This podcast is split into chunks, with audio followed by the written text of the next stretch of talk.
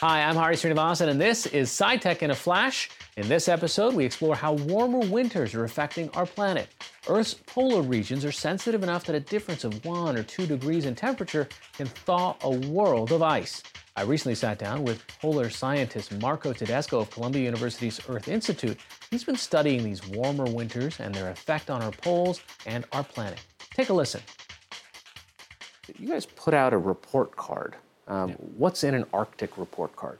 Well, the Arctic report card is something sponsored by NOAA, and uh, which groups many scientists, this year 61 scientists, to put out what is the state of the Arctic in a very f- fast and um, and quick way right after when the data comes up fresh from the sensors so that we can have a better picture of what the state of the Arctic is, what's happening, and how things are changing. So, what are the grades of the Arctic and what's been happening over time? Well, uh, the Arctic has been warming, first of all, at a very fast pace, uh, mostly twice as about the, uh, the rate of the rest of the planet.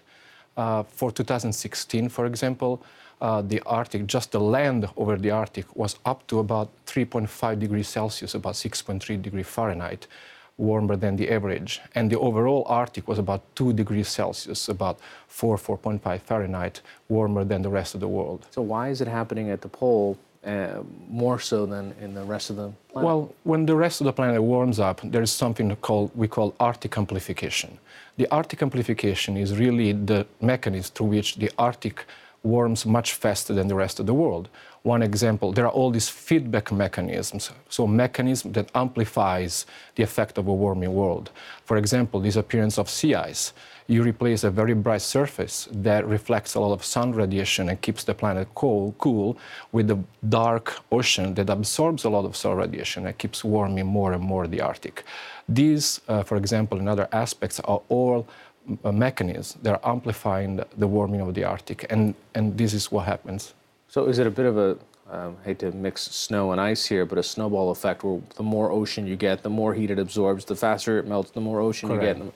Correct. The snowball effect. Sometimes I describe it like a train running downhill, for example, right? So if you put a temperature, it's your coal in the furnace, your train goes faster and faster if you put more coal. But if your train is running downhill, like the amplifying mechanism on your on your speed, then even if you don't start putting more coal, the train the train will keep accelerating, uh, you know, farther and farther. And so that's what happens. You put more coal, we're going downhill, and everything happens much faster.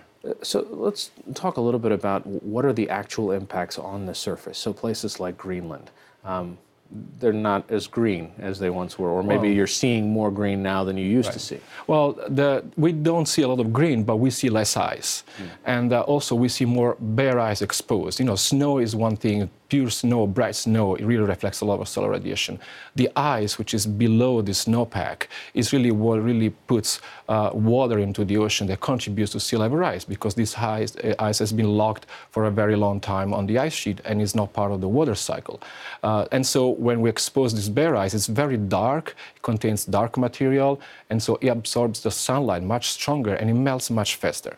And so we are starting to remove this ice that was locked for tens of thousands of years and put into the ocean, which is directly contributing to the sea level rise. And that sea level rise can be felt globally can be felt globally, yes. So everything you put into the ocean will be redistributed, but overall, the impact that this might have is both local in terms of salinity, ecosystems, fishery, but also global in terms, of course, of sea level rise in coastal regions. So if you put a you know cube of ice in a glass of water, it doesn't necessarily change, but it, it, it does start to expand, and over time, when that melts, you get a lift. Right. So the cube, in, the reality is that the ice is not sitting in the water; it's sitting on land. So everything that we remove from land to the ocean, that actually is increasing our glass. so water. that's the equivalent of adding more and more ice it's cubes. It's equivalent of adding more and more ice cubes. There are ice shelves.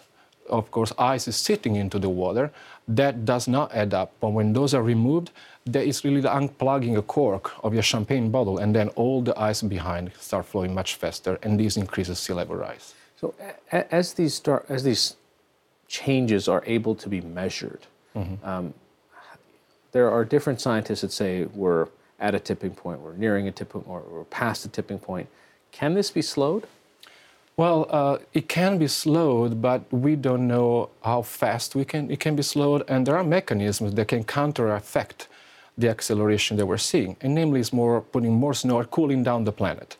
This is really the no recipe. There's no big other issue or big other thought to make.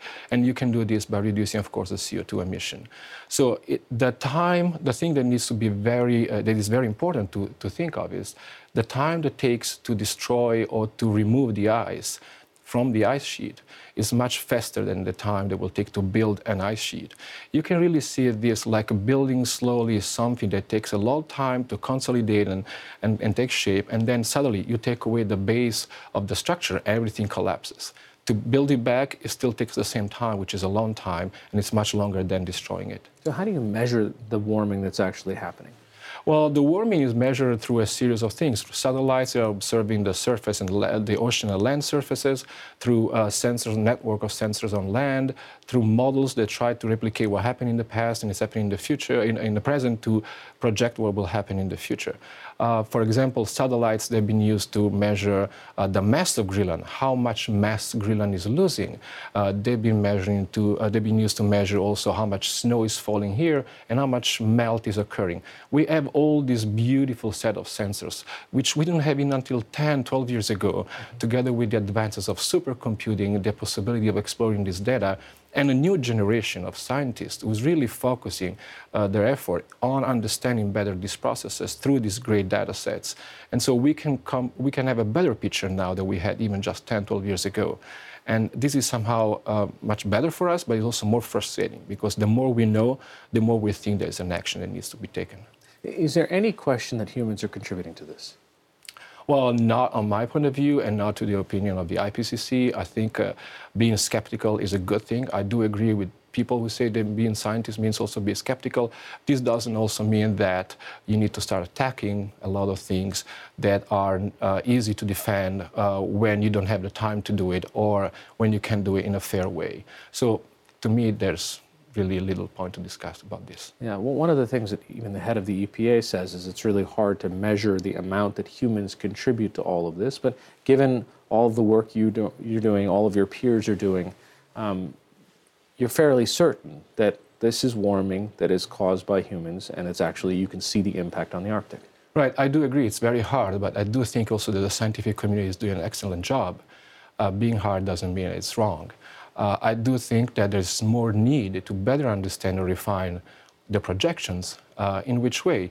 Uh, we want to know, for example, whether there will be a problem for a battery park in 20 or 40 years. If there is a storm surge coming with an increase in sea level rise, instead of being out one week, will be out maybe a month or blackout in the subway, like it happened with Sandy. So in this regard, yes, we need to refine better, but we need to do it because we need to provide our expertise and service to the public by refining our, uh, our projections and work with policymakers to basically give back what we take from the, uh, from the public, which is the federal taxes used for the mm-hmm. good of the public. All right, Marco Tedesco, professor at Lamont Doherty Earth Observatory at Columbia University. Thanks for joining us. Thank you very much. Thanks for listening. Want more SciTech Now? Follow us on Twitter, like us on Facebook, and watch full episodes at scitechnow.org.